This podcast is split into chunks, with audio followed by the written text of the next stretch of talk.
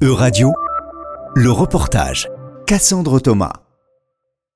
Le boule machin de Monsieur Bourgogne, c'est le spectacle des deux chiens géants de la compagnie royale de luxe qui fait son retour à Nantes, sa ville mère. Pendant trois jours, du 22 au 24 septembre, El Cholo et le boule machin arpentent les rues de Saint-Herblanc et de Nantes, laissant sur leur passage des spectateurs émerveillés à la vue de ces machines géantes et très réalistes. Le boule machin est un gros molosse de plus de 800 kg qui a déjà fait sa première apparition à Villeurbanne en 2022. El Cholo de son côté est déjà passé par Nantes et son retour était très attendu. El Cholo c'est euh, un chien qui était, déjà venu à Nantes, ça fait plusieurs années, je sais pas combien de temps, mais la population nantaise l'attendait tous les jours parce qu'il était dans un bloc de glace et il avait lui attendre devant la cathédrale et il avait lui attendre que, la, la glace fonde complètement. Et ça durait quand même plusieurs jours, au moins plus d'une semaine à mon avis. Alors les gens venaient tous les soirs venaient voir le. l'état du bloc de glace. Et puis euh, bah, autrement l'autre c'était un, un, petit nouveau, le nouveau là. Au début je crois que c'était machin chose parce qu'il est un peu difforme.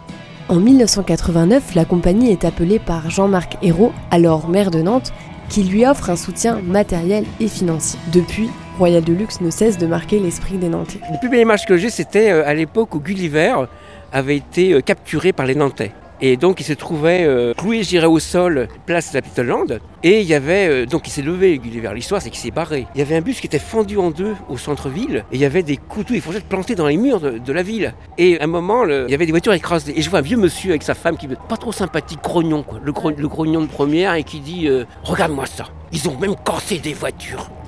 c'est extraordinaire. En gros, euh, la réussite de Royal de Luxe, c'est qu'ils arrivent à ce que tout le monde participe, tout le monde devient acteur. Et donc, c'est le rendez-vous des Nantais. Et pour que tout le monde puisse participer, les spectacles ont lieu dans les rues à titre gratuit. La culture pour tous, c'est le véritable ADN de la compagnie.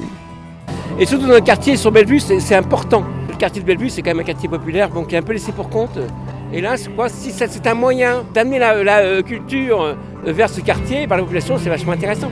Paris gagné pour le Royal de Luxe qui réussit à rassembler tout le monde autour du rêve et de la magie. Ce qui est quand même notable, euh, c'est vraiment de voir qu'on a toutes les générations. On a, on a autant les retraités que, que, les classes, vraiment des personnes de, de, de tous âges. C'est très agréable, bonne ambiance. Et le temps en plus qui est de la partie. Alors c'est merveilleux, non? On a l'impression que le, le, paysage est transformé et qu'on est dans, dans une petite bulle. On est adulte, mais on se comporte comme un enfant. On est émerveillé.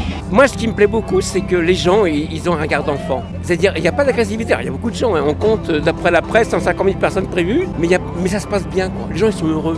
Et cette ambiance fantastique laisse finalement place à l'imagination. C'est ce que je leur ai dit à Royal Deluxe. Je gagne au loto.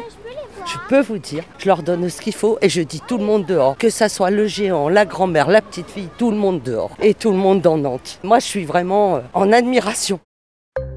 C'était un reportage de radio à Nantes, à retrouver sur euradio.fr.